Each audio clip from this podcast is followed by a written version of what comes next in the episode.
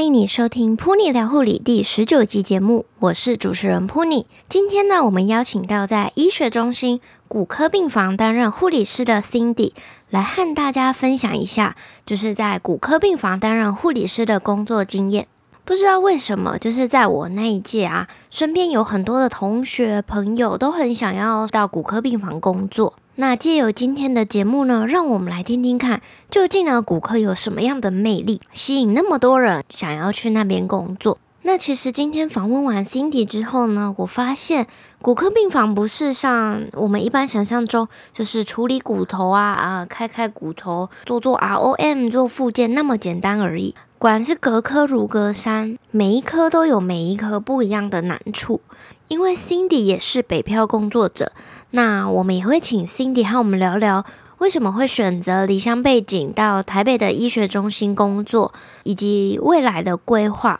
是不是会想要回到家乡那边工作呢？如果想要看本集节目的访纲或者是一些简单的医学名词，请在网址上面输入 punylife.com。斜线骨科护理师拼法是 p u n i l i f e 点 c o m 斜线骨科护理师。你也可以留言给我，让我知道你有在收听这个节目。也欢迎留下任何的想法与意见。还有，我想和你分享一件事：你有追踪我们的 Instagram 吗？现在呢，我们在 IG 上面有举办一个抽奖活动，直到七月八号，邀请你一起来参加。你只要在你的 IG 上面搜寻“噗妮聊护理”。就可以找到我们喽。那就让我们来一起收听本集的节目吧。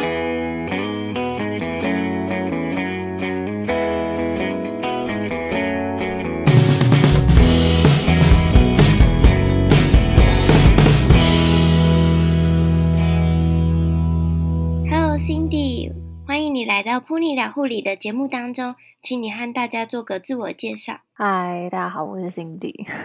我们先问一下，就是你为什么会想要当护理师呢？其实一开始是因为那个国中就是成绩分到的学校就是台中护专，然后就一路读上来，这样也没有说什么特别的热忱或什么，只是嗯想说有一技之长，然后加上分发也有分到这样。所以其实就是国中然后考试的时候填志愿，然后就刚好分到。对啊。没有没有，然后就继续这样念念念，然后就来当护理师了。对啊，那你怎么会想要到骨科病房呢？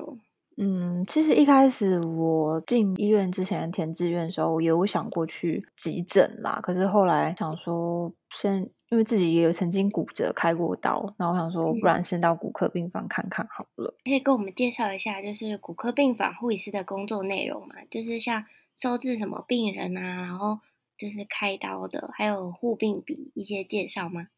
可以啊，嗯，其实主要骨科病房啊，我们会收像是退化性关节炎的啊，膝关节啊，髋关节啊。就来换关节的，然后还是有那种骨折的、啊、车祸啊，然后呃断手啊、断脚的，甚至曾经呃到那个脊椎的也有，像是来打骨水泥的啊，或是某一节可能压迫性骨折或什么的，然后或是狭窄啊、滑脱那些，其实也都会来找我们开刀。然后骨肿瘤也是也会有进来这样子。三班的护病比哦，我们总病房数是三十七个，然后就下去。分这样依照人数下去分，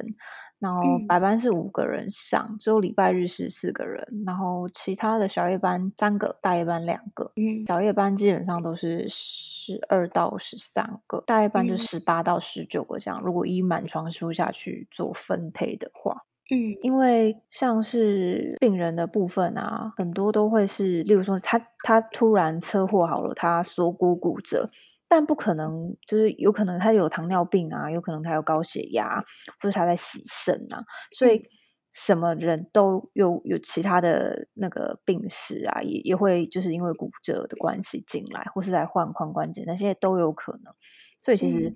有时候也蛮杂的啦，对啊，可能有一些内科疾病的病人，然后来你们病房，然后准备开刀这样。对啊，所以有时候就是。嗯，其实主要不是在 care 他，就是骨科的问题，有可能是其他的，例如说什么心心脏啊、心脏方面的啊，或者是那个肺积水啊、嗯、要抽痰啊什么的，就其实也有不同的一些其他的那个病史，会造成他后续的开完刀后续反而更不好顾这样子。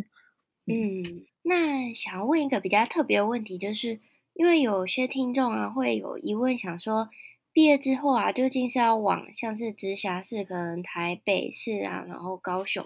就是这种比较大的直辖市医学工医学中心工作。还是要留在家里附近的区域或者是地区医院工作，因为其实我也知道你也算是北漂工作嘛，嗯、是不是能够请你和我们聊聊，就是当初选择到离家里比较远的医学呃医学中心工作是的动机是什么吗？其实一开始是只想要试试看呢、欸，因为那时候一开始我也想要回回家这样子，没有想过要留继续留在台北。但是后来因为有认识的学姐啊，也，推荐医院就多好啊，就是福利好啊，还不错啊，然后价也还不错，嗯、觉得算是一个嗯还不错医院就。鼓励我来试试看，然后我就想说，反正那个学校有一次那个推甄的机会嘛，嗯、然后我就就想说试试看，啊，如果真的不行就回家。他、啊、就那次来面试就，就就就上了这样子，然后就待在这里了。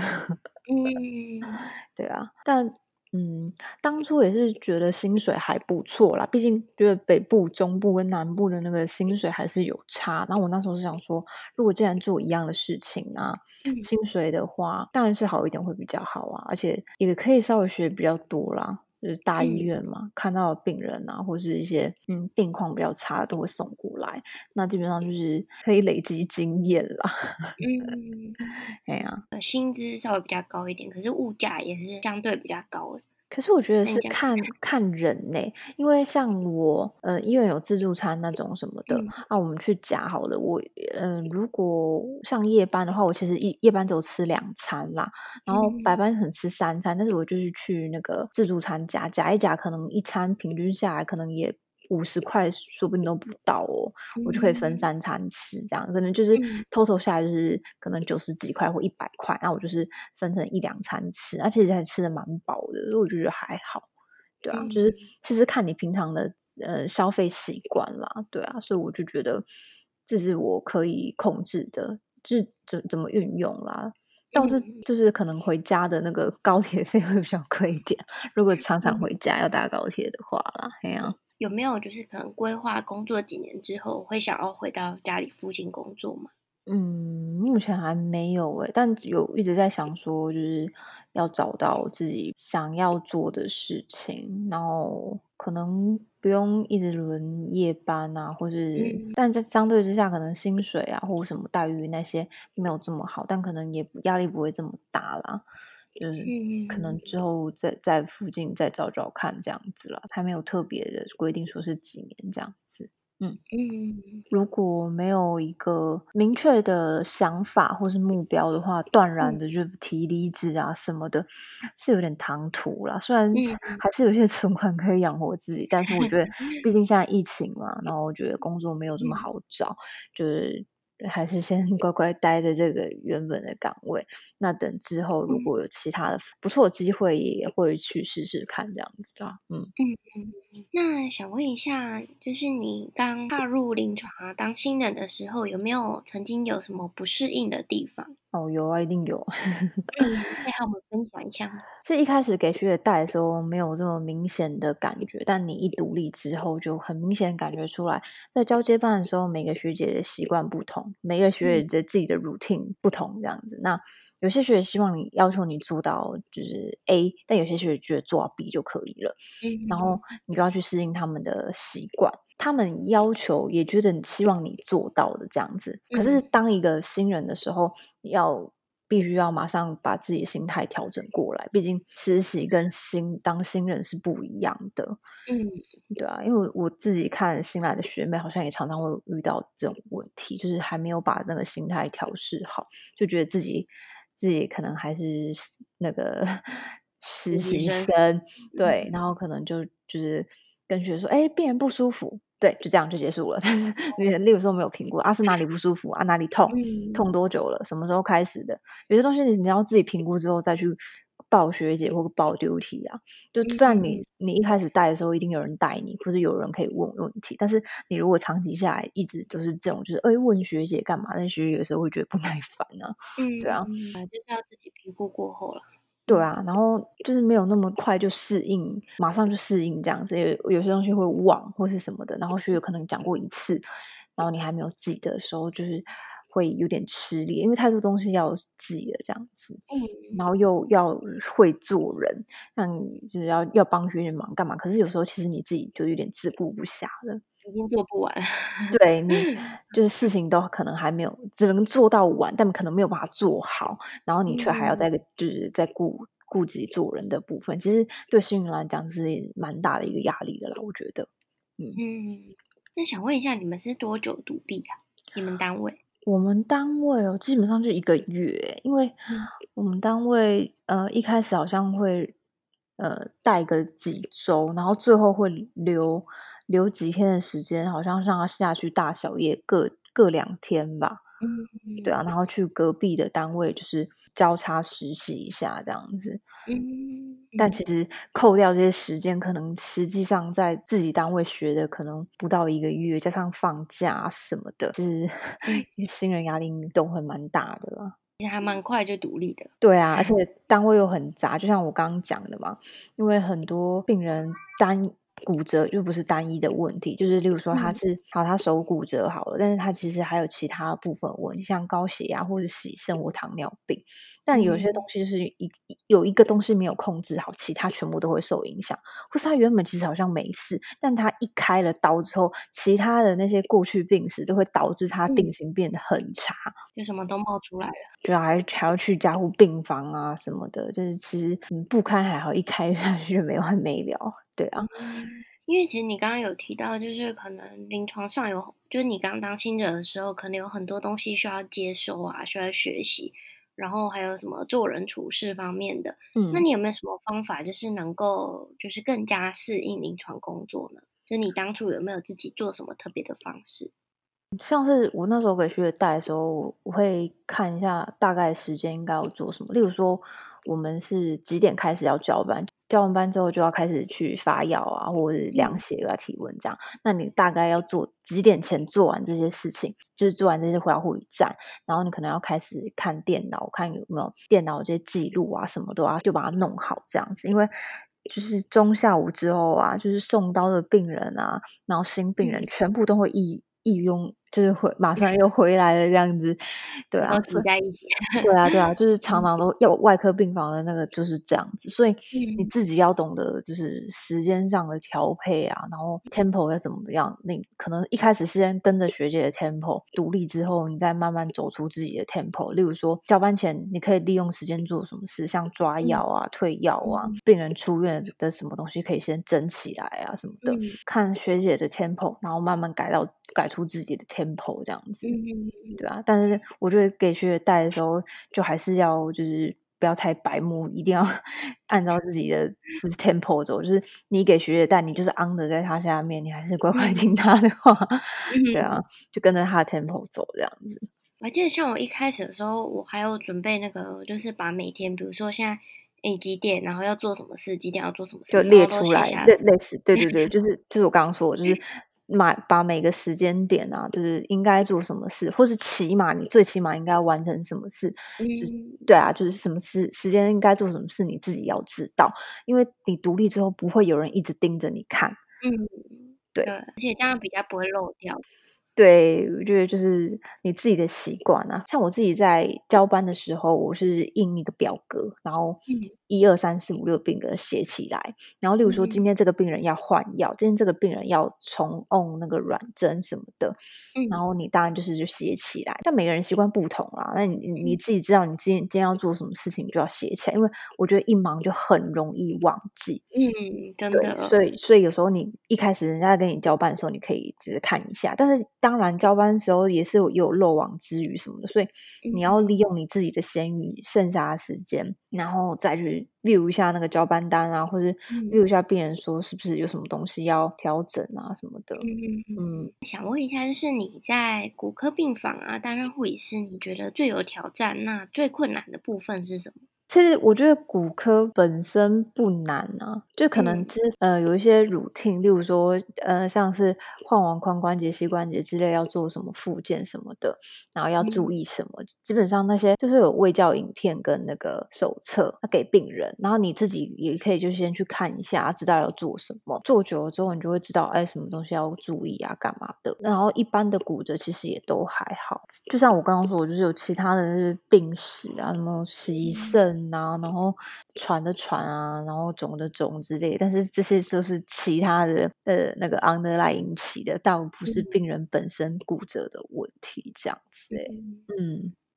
那想问一下 Cindy，你觉得担任护理师最辛苦的部分是什么？如果有时候真的很忙了，像因为我蛮常上夜班的，那有时候夜班真的很忙，开刀的回来呀、啊，然后有新病人，然后或者是病人状况非常不好，就是上厕所的时间。嗯，我之前好像曾经有尿道感染过吧，然后水又喝的很少，没有完全没有办法进去，就是休息室吃个饭啊，什么喝水那些都没办法，然后用日夜颠倒这样，就觉得自己身体好像快弄坏了。对对，轮班也是觉得蛮辛苦。对啊，照顾很很差的病人的时候，其实觉得压力很大。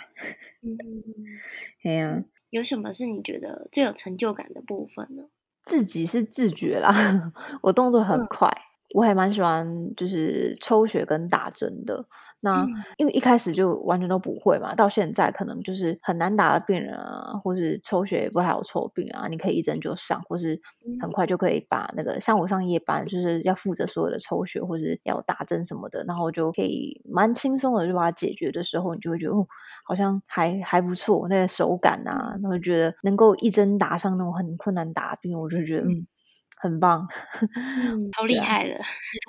真的觉得很厉害。因为就是慢慢练出来的，而且你你的年资越深啊，你就是整个人就是越来越变成前面的，你下面就有很多那个学弟学妹要 cover，嗯，那他们就是不会啊，或者达不到就会找你，所以其实有时候有压力，就是对上面也没有其他学姐可以让你求助，就是只有你一个，嗯，你一个就是资深学姐的时候，你就是要 cover 他。他们，那你就是得靠自己啊，对啊，嗯，求助无门，那就靠自己了。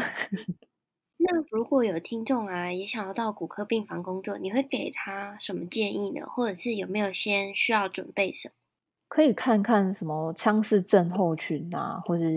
有一些骨科的那种合并症、并发症什么，应该要注意什么这样子啦。嗯，然后就基本的学历。对啊，因为其他的基本上，我觉得，嗯，每个地方的那个有些 routine 不太相同，但是就是大原则掌握住，我觉得其实就 OK 了。就是骨科像是容易会有的那个也比较严重的，像是那种脂肪栓塞呀，那种大大骨头的骨折的话，就很容易有这样。整体出来真的很杂啦，所以骨科、嗯、像我刚刚说，骨科不是只有骨科的问题啊，有时候洗肾的病人啊，然后也是有那种放胸瓶啊，要是那个 chest tube，chest tube，对啊，那个什么 pleural effusion 啊，然后 pneumonia 啊，嗯、然后全部都会送过来，所以其实要要吃的那个技术还蛮多的，所以我觉得就是有些东西就到这里再学吧，不然就是被学带的时候能遇到。遇到多少就是多少，然后之后有些就是独立之后，你才可以慢慢知道。因为我觉得你没有实际遇到过，嗯，可能印象也是不会那么深刻啦。嗯，对啊，其实很多技术跟那个课本上的东西已经不太一样了。对，而且很多东西连在一起。我还记得我那时候当新人的时候，就是病人呃术后回来了，他好像肾功能不太好，但他没有到洗肾的程度或什么的。然后他就准备了个 PCA 给他压那个止自控式的止痛，压一压哦，他就中中毒了，morphine 用太多，一手一直按着这样子，然后就针状瞳孔，然后那个对啊，就后来就那个医生就赶快上来，然后抽血啊，然后好像最后好像我送去那个加护病房吧，对啊，因为尿开始，对啊，尿开始。对，因为他那时候好像是尿开始有变少了，然后血压有一点快要摔摔的样子，要一百出这样，快摔下来了。然后那时候其实觉得好像还好，因为有时候术后病人班就是有可能会这样子。然后那时候没有马上反应到就是 PCA 这件事情，但后来就是发现其实真的是因为按 PC，因为他手一直握，他就很怕痛，他就一直按一直按，然后那个 morphine 啊，那个由肾脏代谢，他就没有办法代谢啊，就累积在身上就中毒了。他就打解毒剂，然后抽血，这样，好像整个人都酸掉了吧？我记得那是我第一次小夜班遇到，我说 什么东西，就怎么会这样子？这样子就真的是要整体评估诶，不然也不会想到可能是 PC 之类的。对啊，有些时候就嗯，因为其实基本上啊，如果病人嗯在恢复事情有怎么样，然后看起来不太 OK，他们其实就会去 ICU，就不一定会回来。可是那个病人其实还好。嗯但是也是有那种，嗯、呃，明明就应该要去加护病房的啊，就可能没有床，或什么不去的？嗯、也是很可怕。然后一整个晚上在那边摔血压、摔血氧，然后 很可怕。嗯，对啊。请你和我们分享一下，就是你在病房工作的时候，令你印象的，就印象深刻的小故事吗？有一个弟弟，好像十五还十六岁，反正年轻的弟弟，他只是进来拔钉哦，好像拔手的钉子还是哪里的钉子，就是小刀。其实拔钉对骨科来讲是非常非常非常小的刀，可能就是三天入院开刀出院，就三天这样子的疗程，这样子。一进来发现他喘的喘的要命，才照到 X 光看，他自发性的气胸，就是对，然后就放了 chest tube。嗯，当天进来就放，因为小夜班是我，白班是学姐交给我这样子。我说啊，啊不是只是要拔钉吗？结果后来就拔钉这件事就取消了，就隔天他其实要去开那个。那个胸腔科的刀，这样反而不是来开骨科哦。那、嗯、想一想，还是觉得还蛮夸张的。他喘的要命哦，他都没感觉吗？有啊，他就是喘，就运动的时候就很喘啊，然后好像有一有一边肺已经全部塌了，嗯、所以他喘到爆啊。然后他可能自己自己是觉得没什么，还是干嘛的吧。然后我不知道他想什么，然后就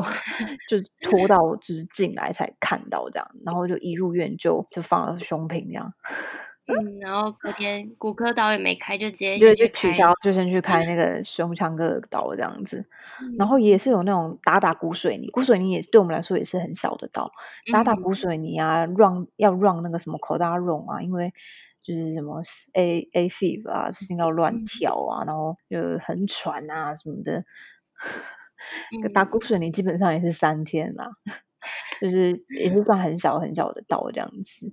对啊，然后就也是就是因为本身其他 underlying 的关系啊，有时候我会觉得他其实应该要先呃首要问题应该是先更应该要先处理好他 underlying 的部分，像是心脏的问题，嗯、或是、嗯、或是肾脏的问题，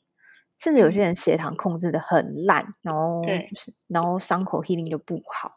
然后也是有那种，例如说二零二零一六年开的刀，然后到二零二零年伤口还没 healing 好哦，然后就一直陆续在发烧，然后那个伤口就在渗液呀什么的，你就觉得说这个到底在干嘛？对啊，那个也 control 得太烂了吧？我说那个血糖之类的，如果是血糖的话，嗯，也是有那种烂到要截肢的，我那时候有看整只脚都黑掉。啊，他不想要，嗯、他不想要把那 K 掉这样子，然后嗯，就是整只脚都黑掉了，然后也不能动了，然后就一直放着。对啊，他不想 K 啊，然后最后好像定位有发烧还是干嘛的吧，就是感觉有点快败血症了。嗯、有时候看病人也觉得，嗯，他们挑战是就是活下来。之后才开始，有些人就是呃，什么四肢骨折啊，然后或是就是算是比较凶险一点的，像例如说从高楼坠落好了，对啊，所以我觉得这种的愈后啊，或是一些复健什么的路会很漫长。嗯。对啊，因为其实，嗯，是家里的经济支柱的话，如果他突然就是四肢四肢骨折，好，那其一定是一段时间没有办法工作的。那住院呐、啊，那日常啊，全部都要花钱什么的。其实你看到他们，其实会觉得蛮辛苦的。因为其实我自己也有骨折过，所以我就知道，嗯，其实复健之路会走的蛮辛苦的。嗯嗯，对啊，活下来才是考验的开始。嗯，就是复健之路比较辛苦。嗯，真的蛮辛苦的，尤其是看你那个断四肢的，好了，你要怎么慢慢恢复？就是像我们正常人一样，AD 有可自理啊，可以这样子跟四处去玩啊，或者说自己活动，你连自己原本的一些日常基本生活都没有办法自理了，嗯、然后你就可能会就是要要克服自己心里的一些阴暗面吧。就真的要蛮乐观的去面对这一切了，嗯、不然其实，嗯，这复健之路真的很漫长。嗯嗯，如果你没有到骨科病房工作的话，你还会想要到其他哪个科别呢？或者是其他的领域？曾经有想过去当兽医啦，或是工程师。嗯、对啊，我之前还曾经到兽医诊所打工过，可是后来觉得好像像是医院好了，医院是。都是生病的病人啊，那情绪啊，或是一些不满啊，然后疼痛啊、病痛那些会折磨他们这样子。那、啊、可能到医院，大家都并不是很开心的来这样。除除了那种什么生产之外，可能是是产子啊、产女那种生生产会好一点，但其他好像都不会太开心这样子。嗯，那医院当然，那个兽医院当然也是啊。来这边找你，除非是做美容的啦，不然其他的怎么会开心呢？一来可能就是要帮他结扎啊，嗯、要哪里胃不舒服、胃扭转啊，然后干嘛的，对啊，所以其实有些狗跟猫的心里也是很很害怕。嗯、那你跟人讲呢，说不定。有时候还可以讲得通了，它可能不会不会咬你啊，或打你这样。但是猫跟狗，你不可能跟它讲得通啊，它就很害怕，很害怕，就是先咬你啊。对啊，也是帮他们把屎拔尿这样子，就是要去遛狗啊，然后清猫砂啊、嗯、等等这样子。那工程师是工程师很多种诶，是完全跟现在完全不同的啦。嗯，我那个工作应该也是蛮辛苦。就是不同的辛苦啊，像他们，嗯，有认识一些工程师啊，他们就是下午茶什么的，就是点心什么都有这样子，不会像我们这样的，就常常可能没吃没喝啊，或是甚至完全没有办法去厕所这样子。他们就不叫不会有那种生命的危机的那种急迫性这样子。因为他们就算少打一个城市的码或者是什么的，也不会马上有人因为这样就是 就是呼吸停止啊，给错药，然后就怎么样了这样子。对啊，我觉得其实还是有差的啦。但是他们应该有他们的压力这样子。现在不是很流行资讯护理师吗？是啊，就是念资讯的，然后把资讯这一块跟护理串在一起。但现在蛮多蛮多医院都在找这种人才。